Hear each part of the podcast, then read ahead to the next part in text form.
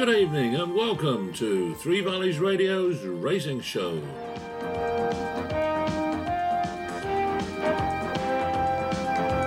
We'll have all our usual guests here.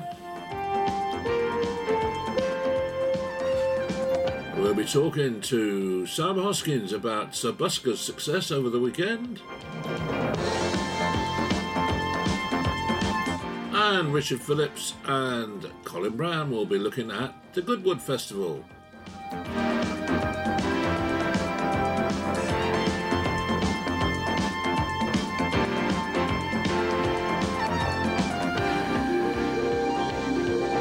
So, get your notebooks out and let's get some tips.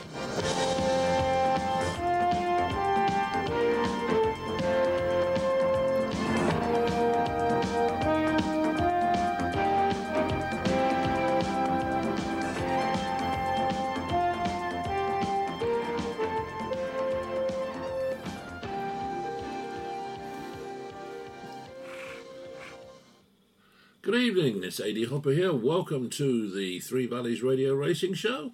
And let's get started straight away with all the racing news with Mike Padden. Hello, and a very warm welcome along to this week's edition of the Racing News, with all the news that is the news from the racing media, which includes Racing TV, the Racing Post, and the Sporting Life. I'm Mike Padden, and here's our first story this week. Few people gave Pyledriver a fighting chance, but joint trainer William Muir was so confident he predicted his stable star would win the King George VI and Queen Elizabeth Stakes two weeks ago.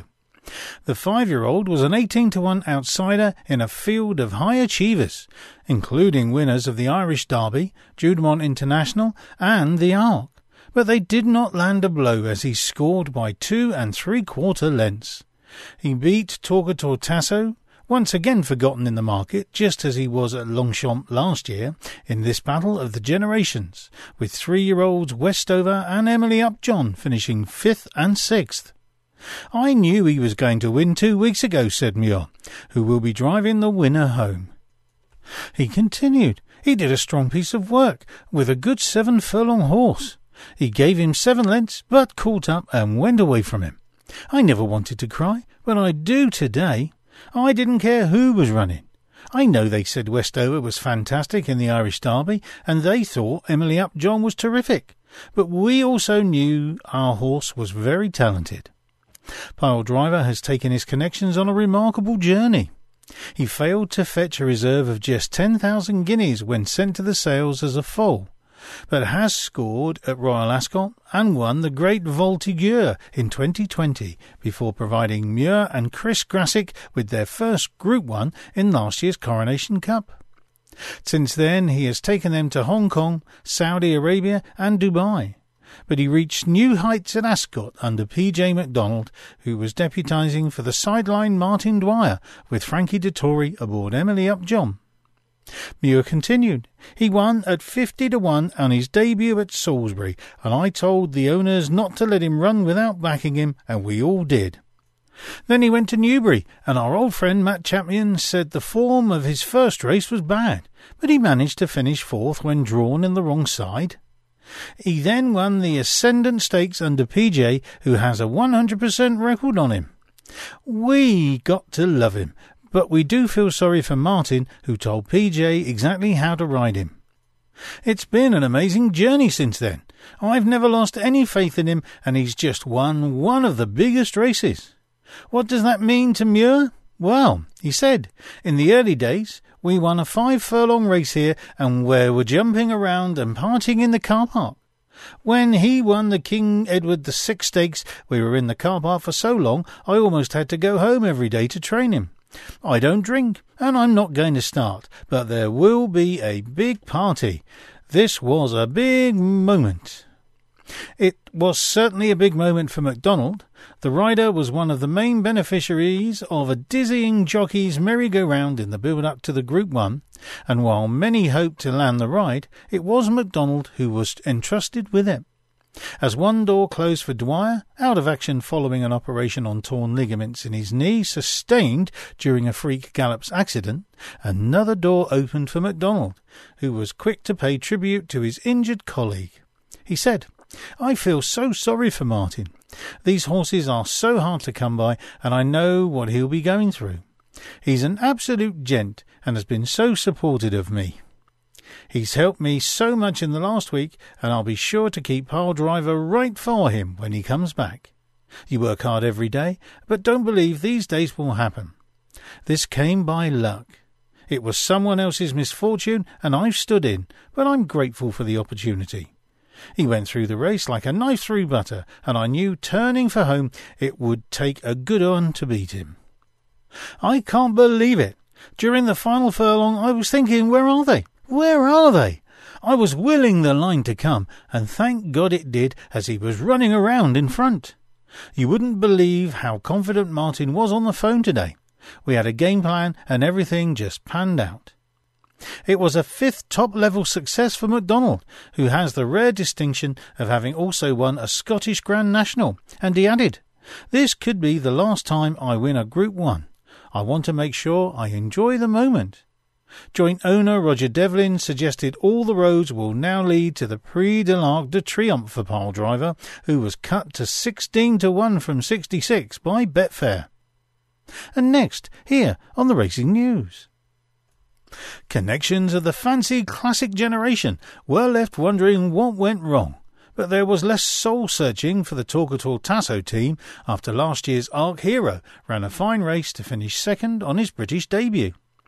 The German style season had been built around a repeat Longchamp bid on October 2nd, and jockey René Piechulek believes the five-year-old, quote, has not yet reached his top level this year. The Marcel Weiss trained Torquator Tasso could not emulate successful German raiders Danedream and Novelist, but chased home Pyledriver, finishing two and three quarter lengths behind the winner, and was eight lengths clear of Mishriff in third. Torquator Tasso, who was cut to 10 to 1 from 25 with William Hill to land a second arc, has improved with each run this year, finishing a below par 6 in a Group 2 at Baden-Baden before a victory at the same level at Hamburg. This was another step in the right direction, particularly given his best form is on easier ground than the good to firm, good in places at Ascot. Piechulek said, We had a perfect race. There was a good pace throughout. I had a great position behind the winner, and it was a great run. All eyes are now on the arc. The ground is fast, and on softer ground he would be closer to the winner. It was his third run of the year, and he's not yet reached his top level. I'm very proud of him. The race was full of good horses, and he was clear of the rest. The classic generation failed to fire, with Irish Derby winner and 13 to 8 favourite Westover racing keenly before weakening well out of contention, beaten 18 lengths in fifth. His trainer Ralph Beckett said, There was nothing that you and I couldn't see. They didn't go on as we thought they would, and it didn't happen for us. Oaks second, Emily Upjohn pulled hard and trailed in last, a further seven lengths behind her fellow three-year-old. Her rider Frankie Dettori said, The trip was too far today at that pace. Emily Upjohn's stablemate and last year's runner-up Mishriff was notably slower away. And although latching onto the back of the field, the three-time top-level winner was never able to trouble the principals. James Doyle, who rode Mishriff for the first time after David Egan and owner Prince Faisal recently parted company, said, What happened at the start obviously didn't help, but we were going downhill, so I was able to cruise up. I was able to get up to them, but they kept the pedal down, and I was never able to properly fill up. The trip has ultimately been shown to be a bit far. And next, here on the Racing News. Sir Busker earned the chance of another crack at Baaeed with another battling defeat of one of the superstar stablemates in the Sky Bet York Stakes. He was no match for the champion miler in the Queen Anne Stakes, but took advantage of a drop to Group 2 company and a step up to one mile two and a half furlongs, pipping the William Haggas trained Dubai Honour by a nose under Ben Curtis. It was his first win since landing the Consolation Royal Hunt Cup in 2020. The six-year-old is a 50 to 1 shot from 100 for the Juddmonte International with Paddy Power, and w- trainer William Knight said, He's in the International because if he was to win today, we'd have said, why wasn't he? It's such good prize money, and it will have to be seriously considered. He continued, I'm so pleased for the horse. He deserved that.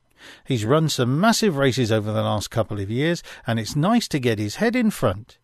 He loved the step up to a mile and a quarter, and we probably should have done it earlier. I thought he was a big price when I looked at it this morning, and if the step up in trip worked, I knew that he'd be very interesting. Next up, here on the Racing News. Jonathan England will have an enforced week off from his day job after being handed a seven day whip ban following his win on Birkenhead in the five furlong Sky Bet Jump Jockeys at Nunthorpe. He was in front around two furlongs out on the Paul Midgley trained 25 to 1 shot, but had to get serious to hold on by a neck. He was stood down for using his whip above the permitted level. The jockey, who is best known for his exploits on jumpers trained by his wife Sam, and also won the Rowland Meyrick Chase on Cloudy Too for Sue Smith in 2013, was having his second crack at the race. He said, I rode in the race for Paul last year and I didn't have much luck, but on paper that lad had a good shout today, and he did the job. It's a privilege to have a winner here. Midgley, who also sent out runner Leodis Dream and fifth place Nebraska Game, was winning the race for the third time in just five furlongs. He said, I always like to have runners in this. It's a great race for the jumping boys. And our final piece of news here on the Racing News today. Patience paid off for Connor Beasley as he won the £65,000 Sky Bet Dash on Gale Force Maya, a course and distance winner last month who finished third in Group 3 company here a fortnight ago. Trainer Michael Dods said, She likes to get on with it and we knew there was a lot of pace on. So I said to Connor, whatever he did, don't try to have her on the front end. Two and a half out, he thought he was in trouble because they were going so hard. But then he got her a bit of space, and he asked her, and she came good. When she hits the front, she doesn't want to be passed, and she's got the heart of a lion. He continued, She loves it here. This fitted in well with her next race, which is the listed Flying Fillies race at Pontefract. This has been the Racing News, with all the news that is the news from the racing media, which includes Racing TV, the Racing Post, and the Sporting Life. I'm Mike Padden. Thanks for listening and join us again next time. Well, that was Mike Padden with all the racing news from the racing media. And now let's see where we can go racing this weekend. Now, to start with, there are seven races on the flat at Goodwood with a 105 start. There are seven races on the flat at Newmarket on the July course with a 120 start. Seven races on the flat at Doncaster, 147 start. And seven races on the flat at Thirsk with a 206 start.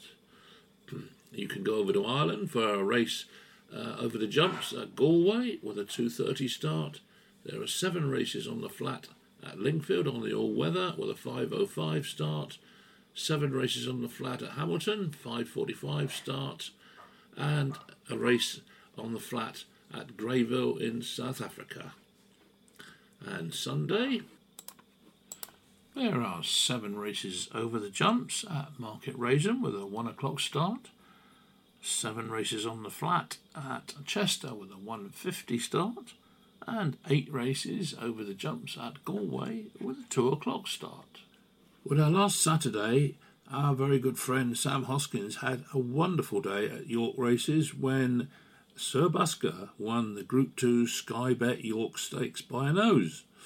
Now, it brought his earnings to nearly half a million pounds, and Ben Curtis gave him a great ride, and now they're talking about taking on Baaeed. So I thought, well, I've got to speak to Sam and just try and find out what's the story behind this because he's now going to go for the Juddmonte International. And, um, you know, they're, they're not unrealistic about their chances, but at the same time, you know, it's it's it's great times for Sir Busker. So here's what Sam had to say when I got hold of him this morning. Well, good morning, Sam. You must be on Clyde 9 this morning, I should think, after Saturday's victory for uh, Sir Busker. Yeah, absolutely over the moon, AD. Yeah, that was a it is so deserved after two years off away from the winners' enclosure. Um, that was fantastic, and uh, he was so gutsy in the last two furlongs after that protracted battle with Dubai Honour, and that was just brilliant. And, and, according to what I've read, you know, he's he's earned nearly half a million pounds since you've had it, which is which is serious money, isn't it? Yeah, amazing. Yeah, he's done, done the syndicate members proud, and bearing in mind he's raced during COVID as well, when prize money was wasn't great. Um, he, he's done amazingly well, and he's about to go and run in the Juddmonte International in next month, hopefully, and um, that's a million pound race, which is very exciting. Absolutely. Now, how much do you think bringing him up to ten furlongs has, has made the difference? I think a lot, really. I think he's. Um, it, there was certainly. I mean, I had my doubts personally that he'd get the ten furlong trip, but, um, but he, but he, he seemed to. He has always stayed on well in his races, but I, I think we'd always felt it was perhaps a strong pace that suited him rather than actually necessarily needing further. His pedigree is a bit conflicting on whether he'd get it or not, but to be fair, he, although they went slowly on Saturday, he seemed to get it easily. So um, it makes a lot of sense to try the Juddmonte next because that's over course mm. on Saturday, and it'll be a completely different kettle of fish quality wise. But um, if you're not in it, you can't win it. No, absolutely, yeah, I quite agree. Uh, you know, he won by a nose, but I mean, Ben Curtis gave him a very good ride.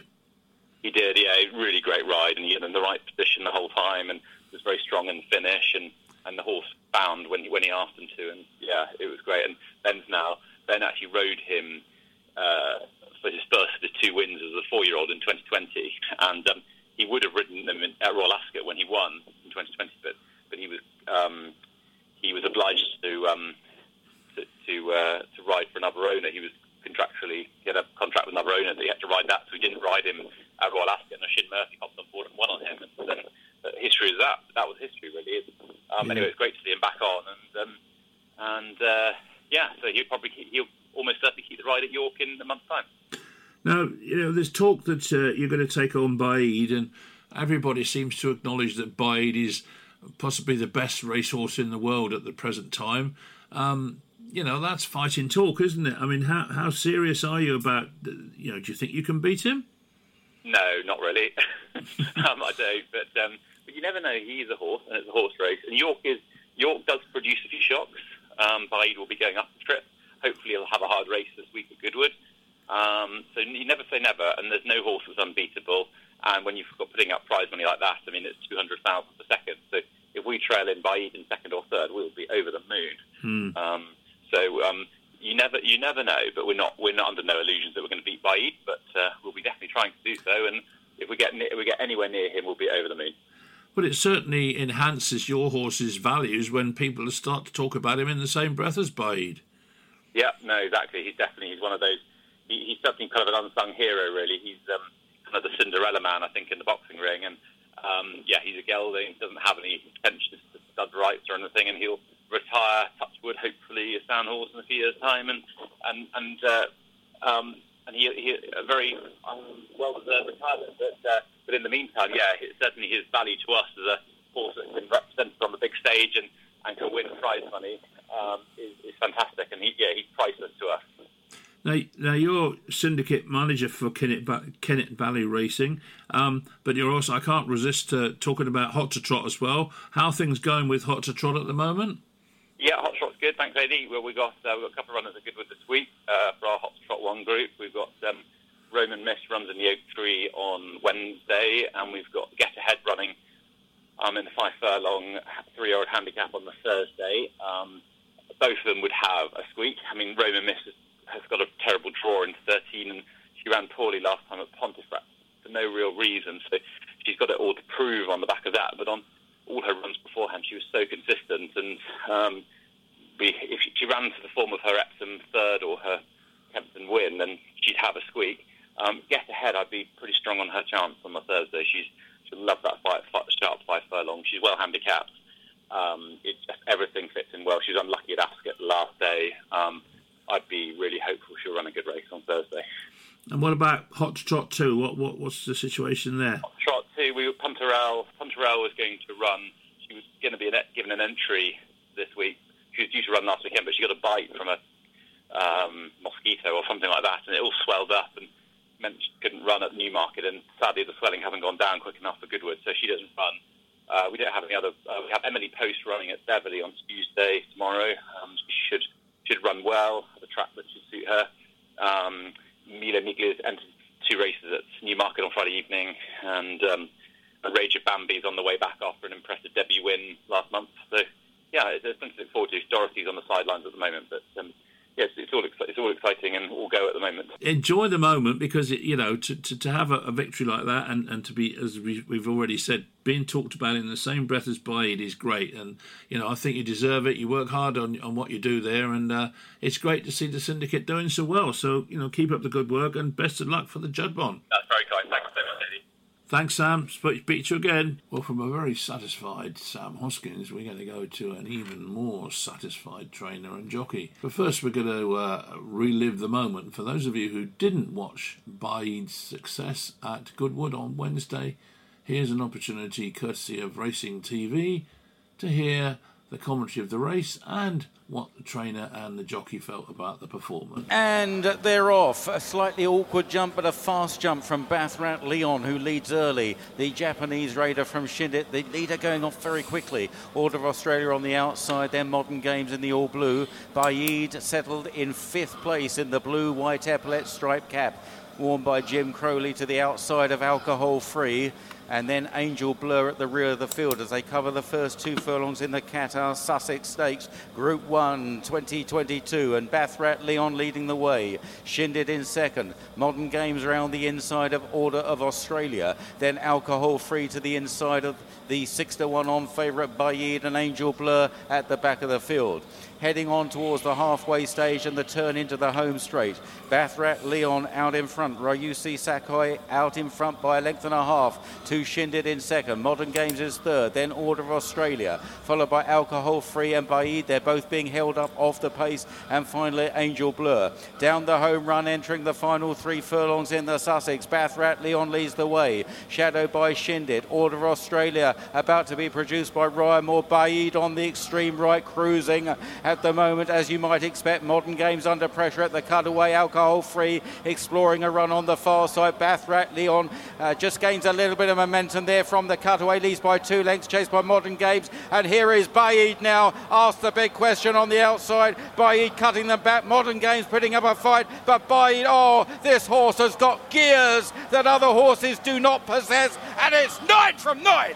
Baaeed and a canter wins the Qatar Sussex Stakes from Modern Games, alcohol free running on. Baaeed has just brought in his unbeaten run to nine with an authoritative win in the Sussex Stakes. Jim Crowley, of course, was on board. What was that like? Oh, some feeling. It really was. I mean, he's just he's skipped so relaxed. The race went perfectly. Um, he sort of came into the race between the three and the two, just unbelievable. He just cruises into it, and if anything, he, he just when he hits the front, he thinks he's done enough a little bit. And I gave him a couple of taps today because there's a big roar from the crowd, and I just felt when he hit the front, he just started to shut down a little bit. Not in a bad way. It's just, it's just if you see his demeanour after the race, that's just he thinks it's a piece of work. It takes nothing out of him essentially. Nothing out of him. He hardly blew afterwards, and um, look, he's a horse of a lifetime, and it's testament. I've said it before. Sheikh Hamdan's breeding operation to breed a horse like this, and it's, it's lovely. Sheikha Hissa's here watching it, and Sheikh Hamdan would be so proud. You've ridden some very, very good horses. Is this clearly the best? Yeah, for sure. I mean, I've always. They're all different. The horse who won it a few years ago, Mohaather, was brilliant. Never really got a chance to shine um, other than that day, but listen, this fella is just something else. And uh, it's great to be a part of it you could actually see that point where he thought, I don't enough here. His ears went, didn't he? It just, it's he, obvious. He's, he's just got a great. After the race here, he was like he was in his stable, but you know, testament must go. Michael Hills rides him, Ricky looks after him, and William and Maureen have just they're brilliant trainers, aren't they? And they've just done a marvellous job with him. And William keeps saying, enjoy it. it's easy to enjoy afterwards. yeah, I'm sure you could say the same thing straight back to William, couldn't you? Yeah, exactly. but no, I suppose we've got to make the most of it, and hopefully he can, you know, run a big race at uh, at York. I don't see 10 furlongs being a problem for him yeah, looking forward to that. Was that in your mind at all today? Were you thinking about that, that extent? Because it's a new frontier, isn't it, next time at York? Yeah, for sure, and it is, and it doesn't worry me. And I, I, was obviously I didn't want to give him a hard race, but on the second second time, yeah, he, he did shut down a bit, a bit in front, but he didn't blow after the race. He's had an easy time, and you know, William give him a lovely run in now to York, and I look forward to it. The bit I hadn't seen before was his entrance into the pre-parade, where he kind of burst in and they could barely sort of hold him, and he was coltish. And then he comes into the paddock, and he just sort of it's like a flick, a switch flicks, and he was just completely professional. Is that typical him? Yeah, well, we hadn't noticed him do that before, but maybe he keeps hearing people talking about him being a stallion, so. well, not yet, please. no, but look, it was a great performance today and pleasure to be a part of it all. Many congratulations. Thank you so much. Well, I think William Haggas will have had some moments to reflect now on Baaeed's victory in the Sussex Stakes, extending his unbeaten run and winning with a lot of comfortable authority. How are you feeling now? Great, thank you. Uh, yeah, no, it, it, was a seemed a smooth race. I mean, I need to look at it again because it's hard to watch. And, but uh, yeah, he did he did it well enough it's hard to watch objectively, isn't it, when you've got that much invested in a horse that good? Yeah, and, he, and he, he's sort of bringing his own pressure now because he's never been beaten.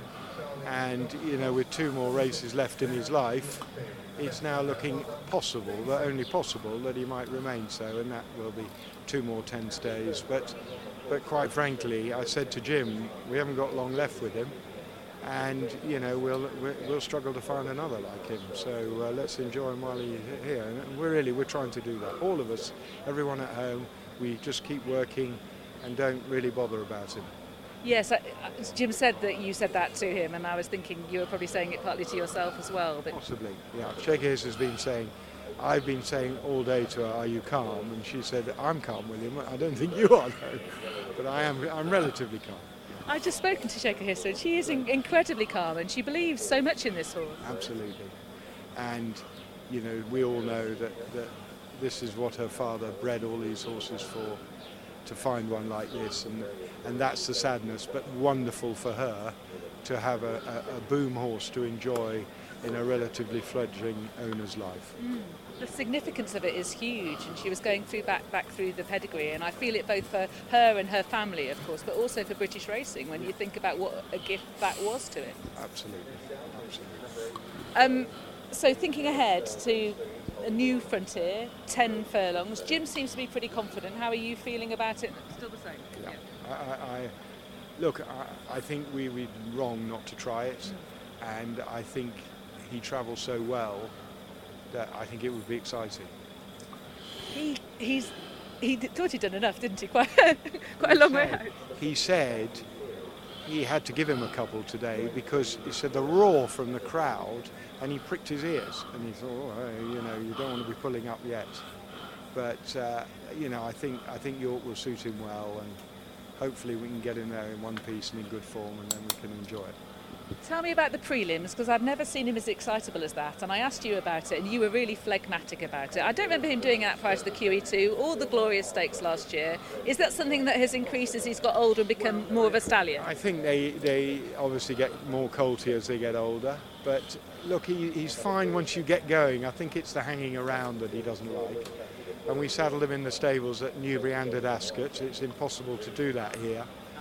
you know, and so it's all a bit new uh, and we'll work something out for York. And, and, it's not a big issue. And you know, Angus said he hadn't seen him like that, but but we have. You know, if, if a filly floats in front of his box door, he, he gives her a, a good morning.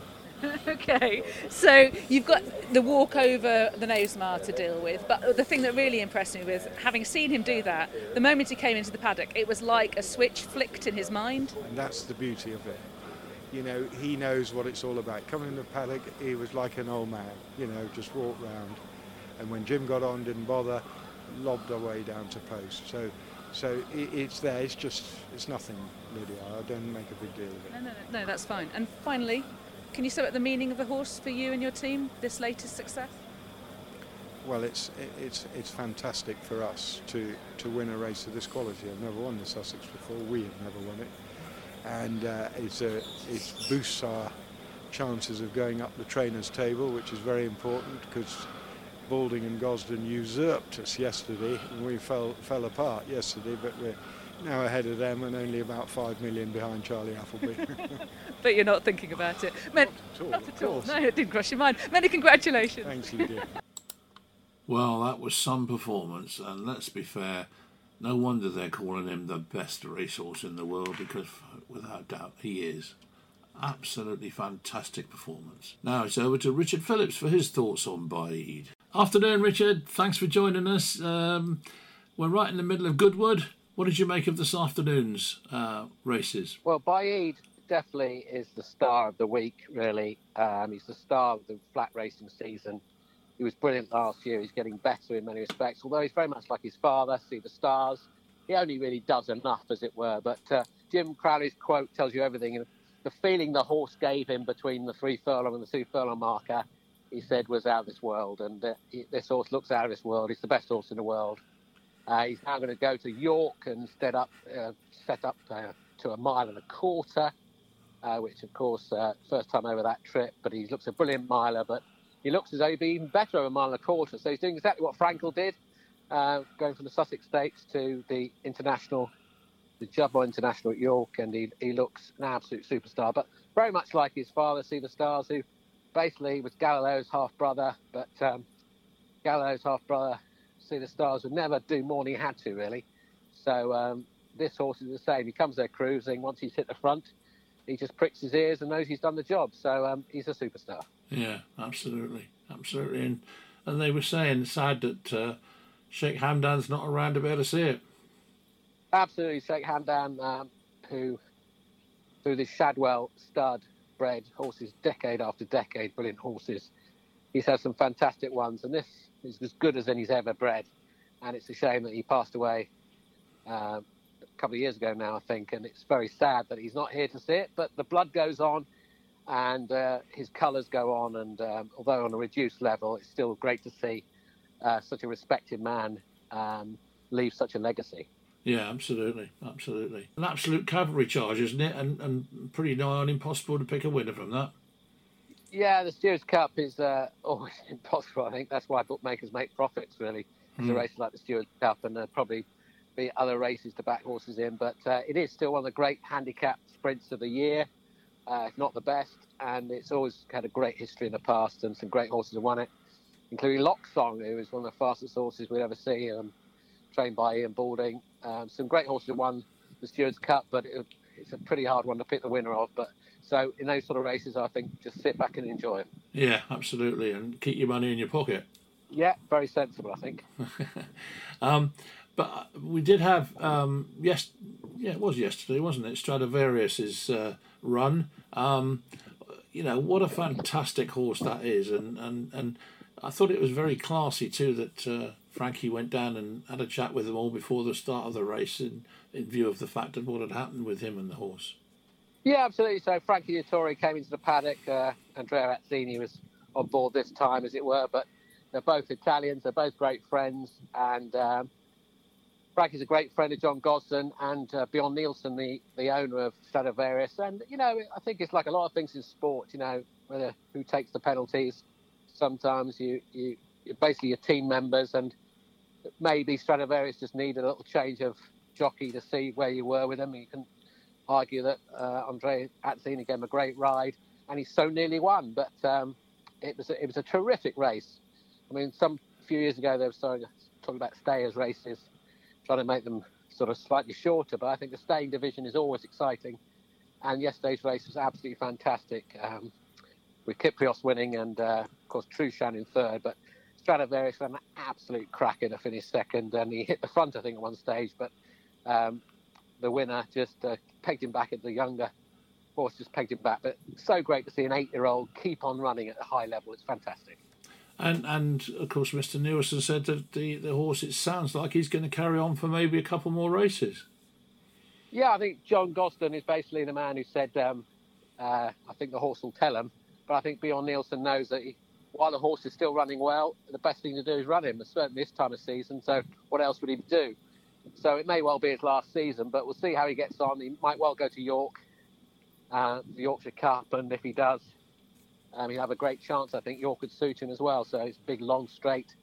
And um, yeah, while he's running well, let him run. But um, it's amazing to see a horse at eight years of age still at the top of his game. And uh, yesterday, when he walked around the parade ring, having not actually won the race, but to see so many racegoers appreciate him and applaud him, uh, just shows you what these horses that come season after season to entertain us all, how much they're appreciated. In the list of sort of you know previous winners uh, uh, of the uh, stayers type races, where do you think uh, Stradivarius stands? In you know, I mean, is he is he top of the tree? Do you think is there much better than him? But it's got to be right up there. I mean, Yeats uh, won Ascot Gold Cup after Ascot Gold Cup. Um, the argument would be that Stradivarius probably should have won more um, Ascot Gold Cups. I know that's one of the things that Mr. Gosden and Mr. Dettori probably um, has agreed about this year is that um, the horse could possibly have won this year's Ascot Gold Cup. But to win year after year, he's got to be one of the greats, if not the best. But um, you know, there's been so many great stayers, Ardross and Buckskins and Le Mosses from years gone by, and Yeats quite recently. So there's been some great staying horses, but he's certainly achieved as much as any of them. Do you think Mr. O'Brien's horse can carry on and uh, pick up the mantle now and, and go on to be better than, than Stradivarius? Well, probably can. You know, to stay sound for year after year takes a lot of luck and a lot of skill. And of course, in Aidan O'Brien's hands, that could well happen because um, he did it, like I said, with Yeats, who came in sort of four Ascot Gold Cups, and most amazing thing to do, and came back year after year. And uh, hopefully, um, Kyprios can do the same thing. He looks like a really decent stayer in as much as he's got a great temperament and that he's he's got speed, but he's got stamina as well, and uh, he's as tough as they come as well. So he can he pulled out the bag yesterday, and I think you know when you ask him, he does it. So they're the sort of horses that make great stayers. So he could well go and um, be the next Stradivarius. Now I know you don't want to go for the for the um, Stewards Cup. You said, wasn't it? Yeah, absolutely. Yeah. Um, is there is there anything even just that floats past you that you think, well, I suppose that that might have a chance? Go on, just pick one. Well, um, I haven't actually seen the declarations, but um, for Saturday, so I can't even pick one. But I know there's a horse that won today called Secret State, and he's a horse that's been. I saw him win at Nottingham, and I think he's a horse to keep on the right side of. Uh, I don't know if he's in the St Leger still, but he might be a horse that's in a handicap that's improving. That's got a great, great pedigree, and um, he's by Dubawi, out of a, a Guineas winner.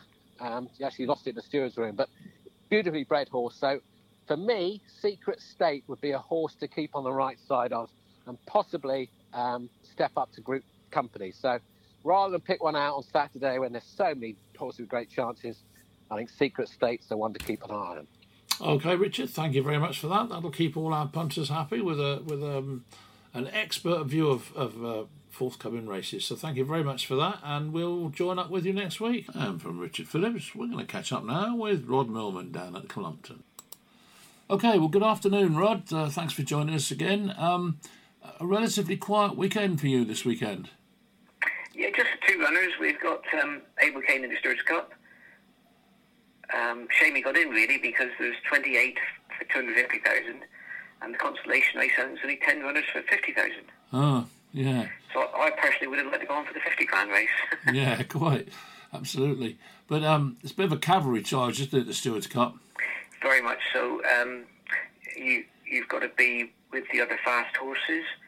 So nobody knows which is the best draw until probably a minute into the race. yeah. Um, we've gone for draw 22, uh, so we're six off the stand side rail. Um, hopefully we pick the right side. Yeah, quite. And is uh, Mr. Coakley riding for you again?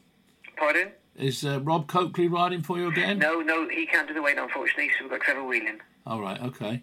And uh, what about the ones on the weekend? Any chance? Only got we've got um, Princess Naomi. She's in a Chester on Sunday. Um, she's won her last two. She's nice filly. Um, she'd be favoured if she runs, I expect. And is that it for the for the weekend? Pardon? Is that it for the weekend? Just the two. Just the two this weekend. Yeah. Okay, and um, I suppose to have a horse like Baaeed must be a dream for somebody like yourself, wouldn't it? Oh yes, it would be. I always, I think anyone would be a dream for anybody. I mean, he's he's probably the the, the best horse since Frankel. Yeah, yeah, nine on the trot. Um, yeah, well, if not better than Frankel, you know. Yeah. He probably he's probably got a better temperament than Frankel. Looking at him.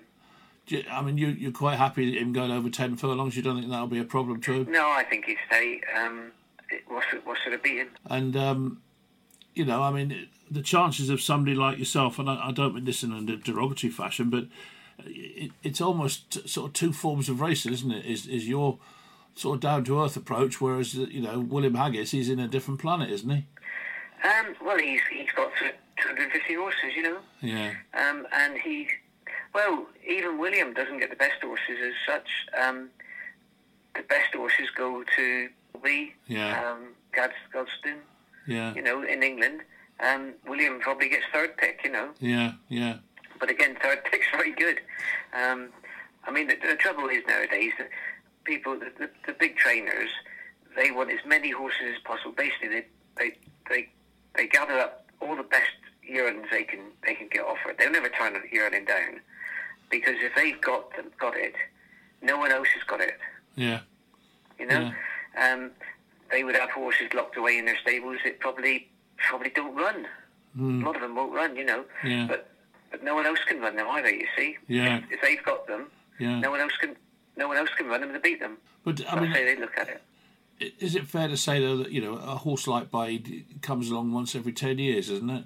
Something like that. Yeah, I mean, you know, he's he's he's obviously a very good horse, you know, Yeah. and he's in good hands. I mean, Woody Haggas, one of the master trainers, isn't he? You know, Mm. very good trainer. Um, I mean, when you've got those really really good horses, the, the trainers who tend to have them are very good trainers. Mm. But against that, take Willie Muir. I mean, Willie Muir's had the big winner Saturday. Yeah. Yeah. Pyledriver. pole yeah. driver. Yeah. Um, just there's a lot of trainers can train the good- train the good horse if they get the chance. Yeah. I mean, Willie Willie proved that. I've I've done it with good horses. Yeah. Um, but you see, I expect when Baaeed went into training with William, I expect he probably had four or five that were better. Yeah. Yeah. You know, because that's the type horses they get sent. You know. We can only dream, Rod. We can only dream. Well, that's right. You know, I mean, um, see, he was a homebred. I mean, if he'd gone to the sales, he'd have telephone numbers. Hmm. But he was owned by Hamdan Al Maktoum. Um, I mean, he's, he's left a great legacy. He's bred, he's bred, bred some wonderful horses. Um, you know, but it's um, it's like England really, or Britain has now become the, the breeders. We, we, we supply horses all around the world now for the, the big races. You know, Yeah. Yeah. that's why there's a hell of a second-hand market for English racehorses nowadays. But presumably Baaeed will go to stud now, won't he? Yes, he will. I think he'll have one more run, maybe two more runs. That'll be it then, you know. Yeah. Yeah. But um, of course, they'll be frightened getting beat. That's the trouble. Yeah. Yeah. Well, we, as I said, we can only dream, Rod, can't we? And, Well, that's right. But you know, um, it's very hard to get a horse. You know, the horses like him, they really are only in two or three yards of country nowadays. Yeah. Yeah. Still, who's, However, it's so strong for the big yards, you know. who's to say you're not going to reach those healthy heights fairly soon? Ne- next year, I reckon, mate. I'd have to get, I'd get a freak. I'd be a freak. No, and then, no, then again, I mean, I've won, I've won, I've won a Group One race, and a lot of trainers never win a Group One race. yeah. Well, there you go. You see, positive thinking. It can be done. It can be done. It can be done. Yeah. Well, we'll look forward to it next year. Okay. That's right. Yeah. Well, you know, we had another winner last night. So that was good. Yeah, that's right. And uh, what sort of chance you give Abel Kane? I suppose as good as any of them, really. I mean, it's it's, it's that He sort of a race, in- isn't it? He was second in the constellation last year. Um, I expect he'll be about twenty-five to one. I expect. You know. Yeah. Okay, Rod. Well, good luck with Abel Kane, and uh, let's hope you have a good weekend. And uh, we'll speak next weekend. Okay. Thank you. Thank Bye. you. Thanks, Rod. Bye bye. Now, he is a very, very brave man. We're going to catch up with Simon Holt, and he's going to try and give us the winner of the Stewards Cup. Now, that's bravery, if ever I heard it. Good morning, Simon. Uh, nice of you to come on the show again. You're uh, looking at Goodwood today on Saturday, so uh, the Stewards Cup, I take it, will take prime place. Yes, very much so. It's one of those great big handicaps that uh, is a feature of the British racing calendar. The Coral sponsored Stewards Cup tomorrow at Goodwood over the straight, mostly downhill, six furlongs. So it's uh, not as stiff as, say, the six furlongs at uh, Royal Ascot for the Wokingham. And um, I, I, I just always try and look at uh, what I think are the class horses in these races. And um, I think the two really stand out to me, and they are the top weight Chill Chill. It's a very good mare trained by Andrew Balding, who progressed so well last season and finished up uh, with a third in the Haydock Park Sprint Cup. That's a Group 1 race on her final start. And also Great Ambassador, who went very close to winning this race 12 months ago, but was probably foiled by a far side draw and came through strongly, uh, hung a little bit to the centre of the course, and was just chinned in the closing stages and eventually finishing third behind Commanche Falls and Gulliver. Now, both those two horses run again, but they're they're not in great form at the moment, it seems. So I wonder if Great Ambassador can turn the tables on them. And he went on to run some very good races. He won a couple of times after his defeat in the Stewards Cup. And then was a, a very unlucky loser, I thought, in the Ayr Gold Cup because he was second uh, on overall, but he won his race on the far side, whereas the winner Bielsa ran a solo down the stands rail. So he was a little bit unfortunate, Great Ambassador, in a couple of these big handicaps last season. And both Great Ambassador and Chill Chill ran in the Hackwood Stakes, which is a Group 3 race at Newbury the other day, and both ran well. They were 7th and 8th, Great Ambassador 7th, Chill Chill 8th, and Great Ambassador is £6 better off with Chill Chill on that running. But I think they're both very useful sprinters indeed, and although they've got plenty of weight, I think they're bound to go well. Now, um, our correspondent, Mr. Millman, Rod Millman down at Cullompton, he's got Abel Kane running today or tomorrow. Um, what do you make of his chances? I see he's got six pound extra now. Well, Abel Kane ran very well in the Stewards Cup consolation race last year, chasing home Mr. Wagyu. Mr. Wagyu is a, a leading fancy for the race uh, tomorrow because he comes into it off a win at the Curragh. Abel Kane um, won at Ffos Las two starts ago. That was over seven and a half furlongs, but he was then a bit disappointing the other day at Nottingham. I don't know if um, if there was any excuse for that, but uh, as I say, he ran really well in this race, uh, in the consolation race last season, beaten a half length uh, or beaten um, not too far by um, by uh, Mr. Wagyu, beaten just over two lengths by Mr. Wagyu, and a reproduction of that run should see him thereabouts. But um, obviously, the consolation race is not quite such a hot race as the as the Stewards Cup itself normally. So I, I suspect he's probably got a bit to find, and he certainly needs to improve a good deal on that last run. Well, she's a fantastic rider, isn't she? And I thought she rode um, Nashwa with tremendous confidence uh, yesterday at Goodwood, uh, just sitting out the back, confident that she was on the best horse, and, and so it proved. And you know, Nashwa is a, really tip-top mile and a quarter filly. Uh, yes, as you say, Holly rides Tabdeed, who's got some quite good class form going back a ways, but uh, been well beaten in his last two starts, uh, including uh, behind Mountain Peak over five furlongs at Ascot last time out and was uh, well beaten in the Wokingham. Uh, I think the Wokingham runner-up Popmaster, who like um, Great Ambassador is trained by Ed Walker, is another one with a leading chance. He ran so well in the Wokingham. He looked a little bit unlucky before that at Chelmsford. But the draw is very important in this race, and I just wonder if Popmaster in stall three on that far side from where Great Ambassador was a little bit unfortunate last year, whether that's going to be the ideal place again. Great Ambassador this year, along with Chill Chill, drawn more towards the centre. And there's been a couple of sprint races this uh, week. Uh, Get Ahead won yesterday, Lord Riddiford earlier in the week, and they tended to, to race down the centre. They came with their winning runs down the centre of the course. So I'm wondering if a if a middle draw of the uh, 28 stall positions might be the best uh, place to be. I'm just going to go with Great Ambassador. Uh, hard to choose between him and the mare Chill Chill, really, but I think getting that six pound pull for their run the other day at Newbury. And the other thing I like is the fact that Great Ambassador has shown that he really handles the course very well and he's running into form. He was well beaten at Royal Ascot on his reappearance. That was a big improvement at Newbury the other day, and I think he might just be peaking for this. And uh, Ed Walker's uh, book, Saffie Osborne, is a very capable apprentice to take three pounds off. So uh, I think he's capable of, of defying his mark. Uh, he showed that in that run at, uh, at Ayr. Uh, he was so unfortunate that day, and he's due to win one of these. I don't think my bank account will stretch that far, to be honest, AD. I don't think so. I mean, what a, he, he is, isn't he? You know, and uh, he, he just he just does the job. You know, he's not um, a horse that wins by five or six lengths, but I, I, I was mystified by one or two comments in the press that, um, you know, maybe it wasn't quite as impressive as it might have been in the Sussex Stakes. Well, I think that's rubbish. I mean, he was just shaken up and he just de- delivers that fantastic turn of foot to order. And I fully expect him to be equally effective, even a bit better over a, a, longer distance, which he will face in the Juddmonte International at York next week, next uh, month over an extended mile and a quarter.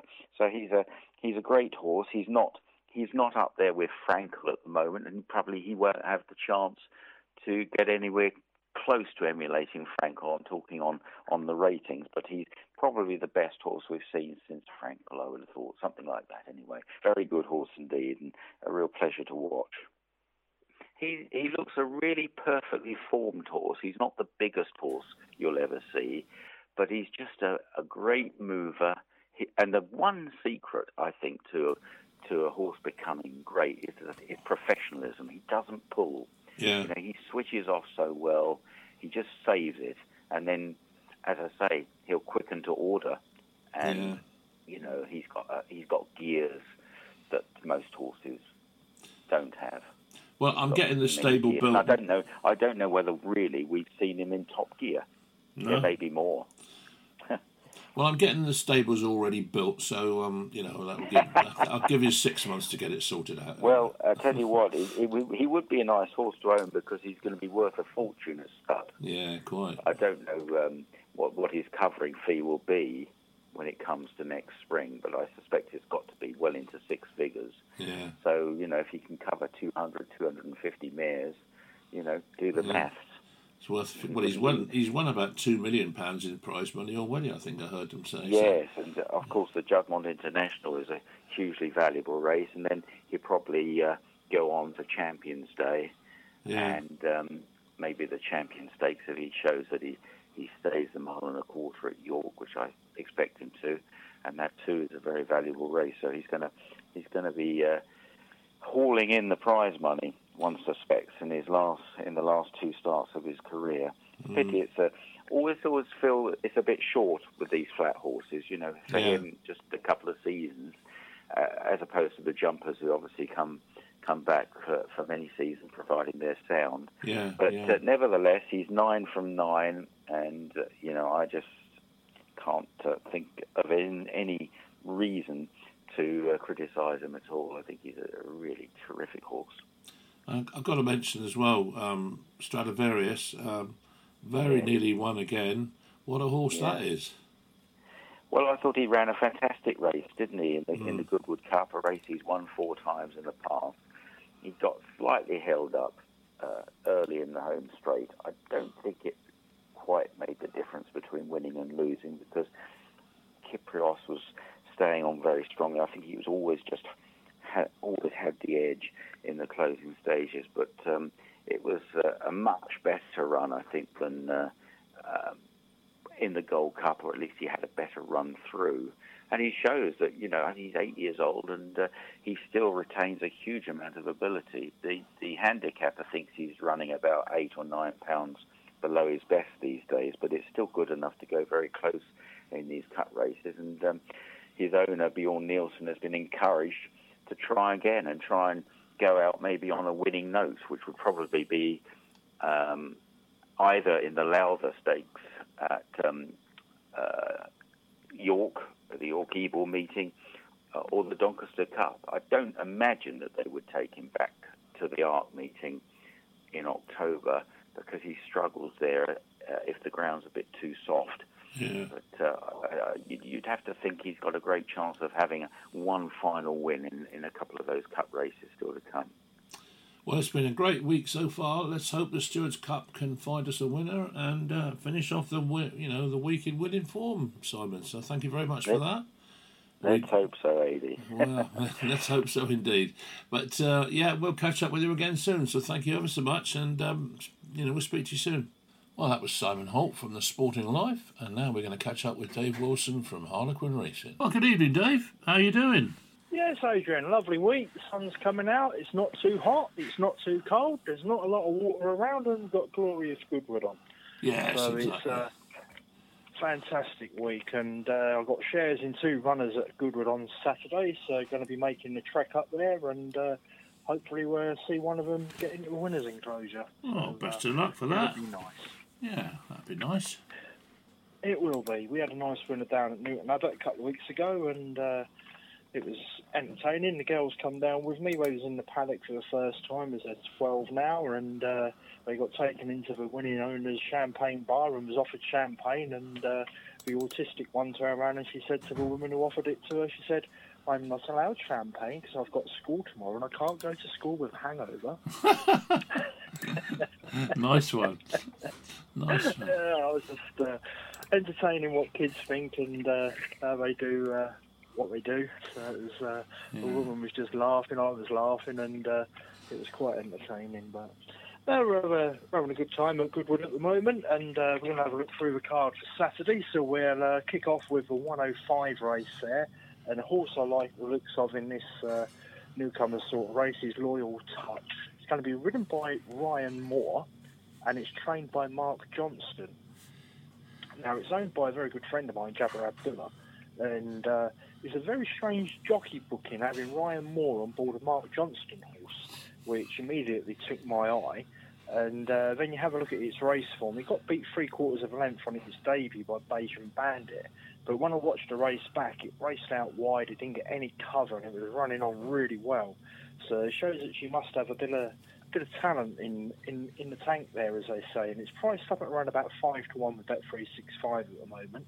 And I think that's worth having a little each way bet on there. So uh, Royal Touch in a 105 at Goodwood.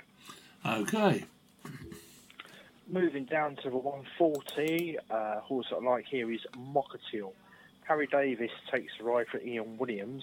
Now, Mokaatil's more of a five furlong horse than he is a six furlong horse. Now, saying that, the track at Goodwood is very, very quick at the moment. They're breaking the track records quite regular at the at the festival this week. So it, it's something to look at. That a six furlong race and a five furlong horse may well gel and go very well in it. Now, this fella, he he he's one off a handicap mark of 82 over six furlongs, but that was back in 2020. And as I say, he's primarily been run over five furlongs ever since. Now, when you take into consideration he's off a handicap mark of 86 now, but Harry Davies is a five pound claimer, so he's theoretically running a pound below his last winning mark over six furlongs. With conditions to suit and the track to suit and the way the speed emphasis is on the track at the moment, I think he's going to be a nice little bet there. And he's priced up at uh, 11 to 1 at the moment with William Hills, have got four places on offer on the race. So that's Mokaatil in the 140. Okay, fine. Moving down to the 210 now, we a horse that we backed at Ascot, uh, Gold Maze, going to be ridden by Saffie Osborne and Jamie Osborne. As I say, we backed this at a massive price at Ascot, and he was running really well until the last one and a half furlongs, and he blew up. Now, bearing in mind that he's only had four runs in the past two years, it's not a surprise that he blew up.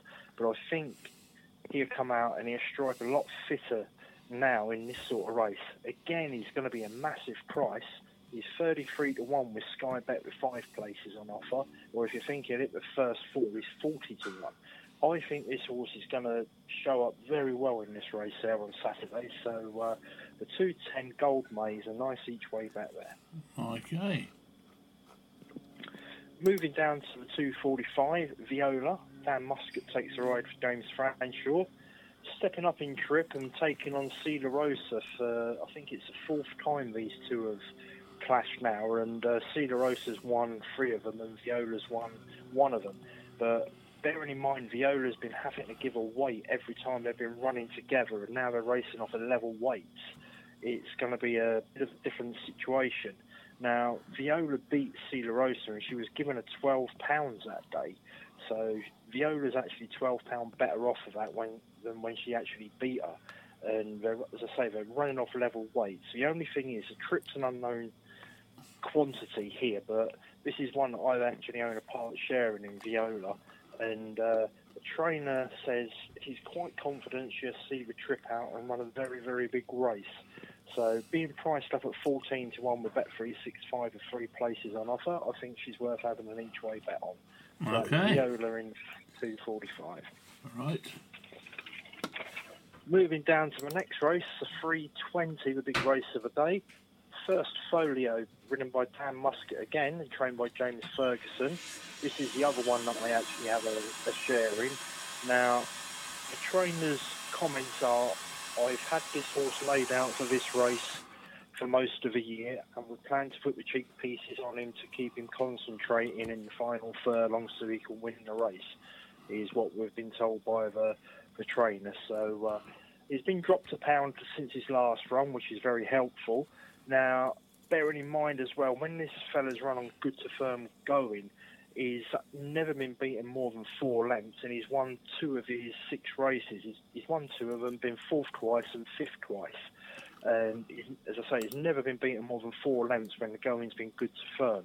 Now he's priced up at ten to one at the moment with six places on offer with Bet three six five. If you want the ten to one, I'd get on him quick because I know full well that there's going to be a heap of money going on him. So that's first folio in the three twenty race. Okay. Next race oh, on the shit. card. Hang on. Uh, Right, start again. Hang on a minute. Next race. Oh. Just a minute, Dave. Are you going to do that again? Dave? Last one. Last one, right, okay. Hang on a sec, Dave. Right, um, where were we? 355. Right, can you start from there again? Sorry. Yeah, yeah, no problem. And the next race on the card is 355, and the horse that we like in this race is Wood Woden. It's going to be ridden by John Egan and trained by Andrew Balding. Again, another combination of jockey and trainer, which isn't a regular setup.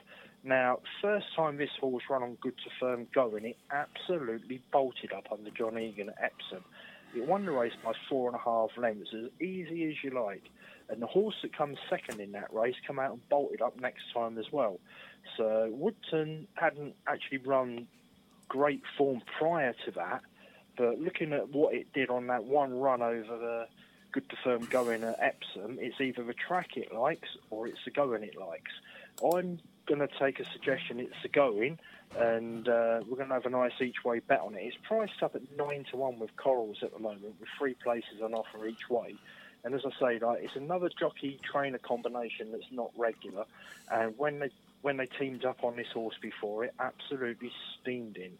So a follow up of that form, it, it'll go very very close to winning it. So that's Wotan in 355. Righty ho. Moving down to the last race on the card, 4:30. Uh, horse we like here is called General Lee. Going to be ridden by Kevin Stott and trained by Paul Cole. Now, Paul Cole had a massive winner on uh, Thursday at the glorious Goodwood Festival in Royal Scotsman. Broke the track record and absolutely bolted him. Ran very, very well. Coming from the same stable, uh, General Lee should well be in good form as well. Now, this fella has been Shit, favourite. sorry, mate. Favourite. Everything's going bloody wrong here. Fucking hell. Hang on a sec, sorry. Bloody phones. Right, can you start again? Sorry, mate. Right, the 4:30 race, the last race on the card. The horse we like here is General Lee, going to be ridden by Kevin Stott and trained by Paul Cole. Now, Paul Cole had an absolute massive winner on Thursday at Glorious Goodwood. Uh, Royal Scotsman bolted up, broke the track record, and uh, General Lee coming from the same, in the same sort of form. I don't know if he's going to be in record-breaking track record sort of form, but this fella's been favourite six out of the ten, well, favourite or second favourite, six of the ten races he's actually won in. But the thing that we've noted is he's had two races at Goodwood. He won one, and he got beaten nose in a photo finish in the second one. Now, add that together with the stable form and General Lee having his second race of the year, I think he's going to be an absolute tremendous each way bet. He's priced up at 20 to 1 five places with Bet365 or 16 to 1 six places with Sky Bet. And he's going to be one of my banker each way bets of the day. So that's General Lee in 4.30 at Goodwood Down. Okay, fine. Hopefully we'll have a good day there. Uh, Viola and First Folio flying the flag for my little shares and uh, uh, bits that we have involved with them. And uh, it'll be a good day if we could get in a winner's enclosure or whatever we can do with them. So uh, just be nice to see and be a lovely day out there.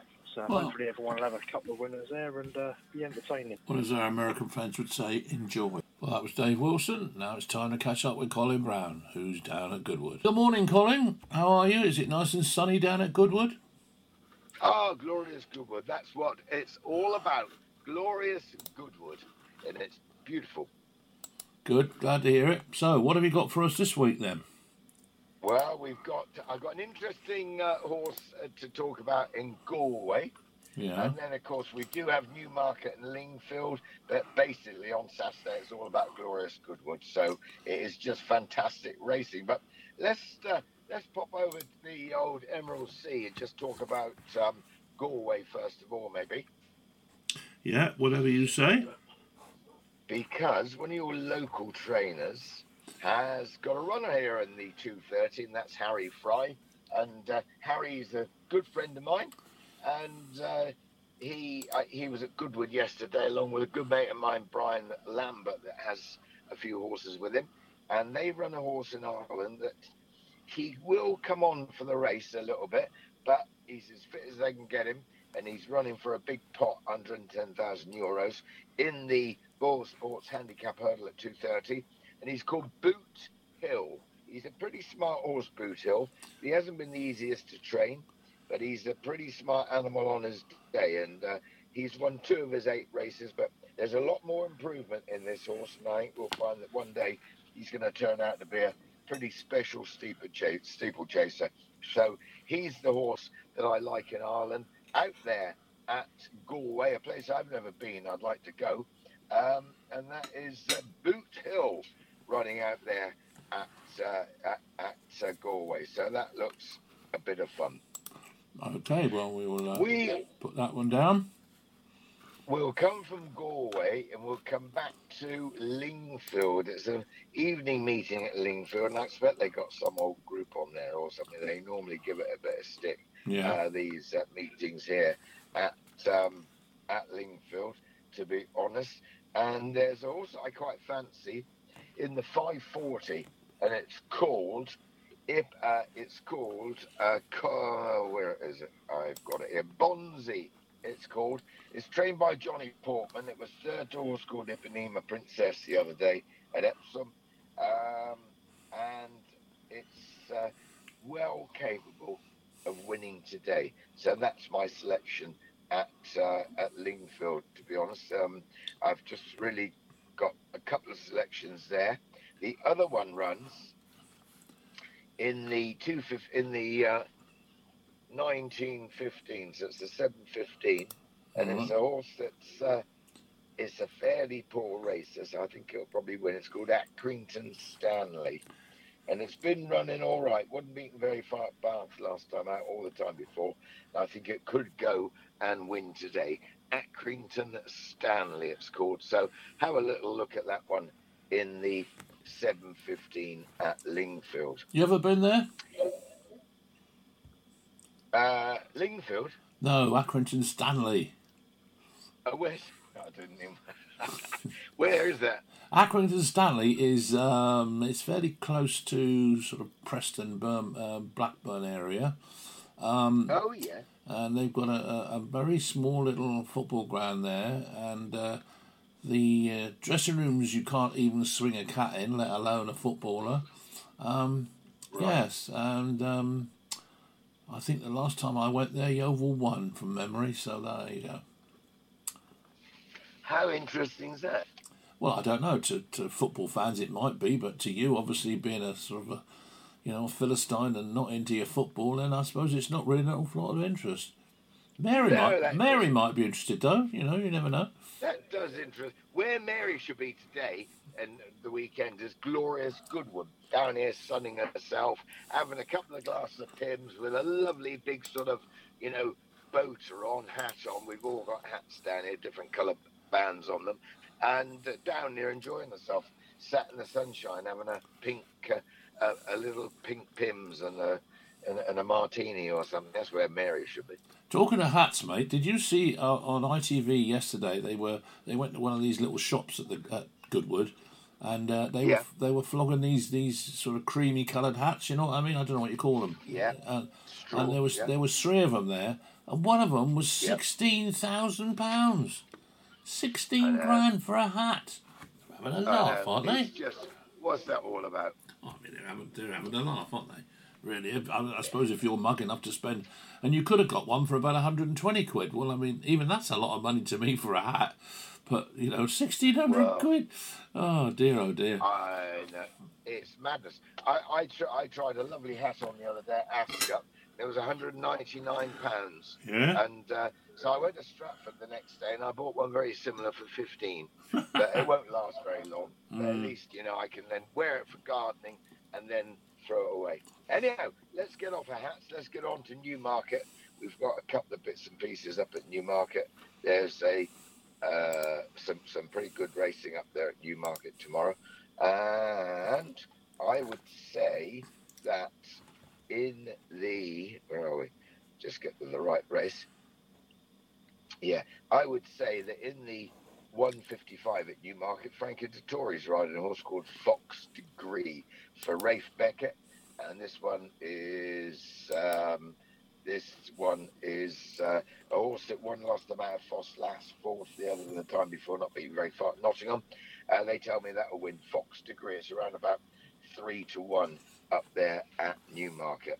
Now, Dettori I think also can win the fillies and mares listed on a horse called Elegant First. A little bit disappointed at Newbury last time out, but the ground was on the soft side, I think she really wants it pretty fast, and I think she'll take the beating. So that is a horse that I think will win the uh, 225 at Newmarket. Elegant Verse. So that brings us on to the great. Here we are. Goodwood. We have a seven race program at Goodwood, and it's absolutely fantastic racing there, and uh, no better place to be on a lovely sunny day. So that's where I will be, um, and I'm just looking at uh, at um, the horses in the first race, the 105. I think it will go to classic. It's trained by Richard Hannon. It was a bit of an eye catcher the other day when fourth to Tajish at Newbury. And I know Hannon's won this race several times before, and I would say this one will win today. That's what I like to say to punters. Will win today. That's being pretty uh, bullish, if you like. Uh, right, what else have we got there? Second race is the 140 here at Goodwood for Saturday's racing. And um, I think it'll probably go to a horse that's just won its last two races called Lethal Levy, trained by Karl Burke. And uh, Karl's horse is in good form. He likes a little pop at Goodwood, and I reckon this one will take the beating in the uh, second race. That's it. 140 here at Goodwood. Now it gets harder as it goes on, but there's a horse that um, won the other day at Newmarket called Soapy Stevens, and uh, the time before it won at Chester. It's not a bad horse. This it's got some pretty good form, and I think Soapy Stevens will take a bit of beating here in the uh, in the 210, the Coral Summer Handicap, ridden by Franny Norton, who was 52 years old yesterday. That was Thursday, um, and I think that'll win. Right, are you there? I'm here. Are you? My pre- radio presenter's gone very quiet. No, I'm Anyhow, just I'm just waiting for your words of wisdom. Okay, the 245 is the Lillie Langtry Stakes. Lovely names, the Lillie Langtry. What a great history. Um, and in the Lillie Langtry Stakes, there's a horse that Tom Marquand rides, um, and I know they think it's pretty smart. And it was just beaten at Haydock, a place I'm not mad on. Um, be- time before it won at Haydock, but it's called Sea La Rosa. Sea La Rosa, and the 245 horse number three, Sea La Rosa. That's the one I fancy to win. Now, there is a very, very, very difficult race at 320, and it's called the Stewards Cup. Anything could win this, honestly. Anything could win this. It's such a difficult race. But you know, it's just one of those races where you need a little bit of luck, um, and you know, I- I've known horses in it that have finished 11th, beaten about two lengths, and you know, unlucky not to finish third or even win the race. I mean, it's such a hard race to try and sort of put your finger on. Well, your friend and mine, Simon Holt, has made a decision. But I'm not going to tell you what it is until you tell me what you reckon. No! Mm. I thought you might tell me. Okay, Mm. okay, okay, okay, okay, okay, okay. Well, I'm going to go for a horse ridden by Holly Dawes. Had a great week called Tabdeed, and it's 33 to one. It's drawn 28. It'll either be, you know, you want to be where the speed is. So good to get a horse on either side of you, if you like. So it's drawn 28. It's trained by Archie Watson. It's tumbled about a stone in the handicap, and I reckon could run a big, big race in our uh, our Magnolia, uh, Magnolia Cup, our Stewards Cup um, on Saturday. So that's going to be one of my selections. Um, Wow, you're picking two then? Yeah, I'm going for two because the other one's ridden by her husband. It's called Pop Master and it's trained uh, second in the Wokingham. It's trained by Ed Walker, and I don't think that'll be far away. And that's drawn on the other side of the track in three. So they're my two for the Stewards Cup on Saturday. And what does young Simon say? Oh, excuse me, I was just sneezing. Um, Simon says, um, where have I heard that before? Simon says, that's an expression, isn't it? Anyway, um, Yeah, Simon has, has got, he's a toss up between two, he reckons. Chil Chil, ridden by Harry Davies, trained by Andrew Balding, and Great Ambassador, ridden by Saffie Osborne and trained by Ed Walker. There you go. So Very interesting. that's that's four We we've got see. now then for the Stewards Cup. So So, so repeat those again. Chil Chil, Harry Yeah. Davies and Andrew Balding, and Great Ambassador, Saffie Osborne and Ed Walker. Right? Sounds fantastic. So- that sounds good to me. I'm gonna I'm gonna finish you on a on a winner here at um, Goodwood for Saturday, and it's called uh, a Giro, it runs in the 4:30. It's trained by ridden by Crowley, who's having a good week, and it's trained by a jumps trainer, and that is Kim Bailey. So, ladies and gentlemen, listeners, um, host, disc jockey, AD, that is my lot. Well, fair enough, Colin. Um, I know you're a busy man and you've got to go off and start entertaining. It must be such hard work entertaining people, drinking all that champagne and Pimm's. I mean, God, how do you how do you cope with the pressure? it's not good. And I tell you what, yesterday I was here at um, Goodwood. There's a lovely box, and there's some fantastic uh, um, guy who hosts it, owns it. It's called. E- uh, can I give it a mention on the radio? Yeah, go on, go for it. Live dangerously. It, the the the, the um the uh, company's called Incognito, and a few of my friends are in there through invites and one thing and another. Anyway, he said to me, "Listen, if you fancy a bit of lunch, come and have some nice lamb with us." And you know, it, it, came in, and the lamb looked fantastic, lovely mint sauce, and then like dauphinoise potatoes topped in uh, truffles just shaved over them. Anyhow, I said thank you, but no thank you. I'm busy working. But um, I sort of found out the price of how, how much it is to go to this uh, particular event. It's quite cheap, really, just nine hundred pounds a head for the day. Wow, chicken feed, isn't it? Absolute chicken feed. Chicken feed. Yeah. Absolute chicken feed. There's, there's There a band called Incognito, you know? Did you know that? Is there? Yeah. No, I didn't. Well, I did actually. I did. They're quite good. They're quite, I think so anyway. They're right, quite good. listeners, I have got to go. Take it easy. Right, okay, Colin, we'll see you next week. Well, that's just about it for this week on the Racing Show here on Three Valleys Radio. Our thanks to our guests, Colin Brown, Simon Holt, uh, Richard Phillips, and Rod Millman. So until next week, please join us again then, and let's hope you have loads of winners over the weekend.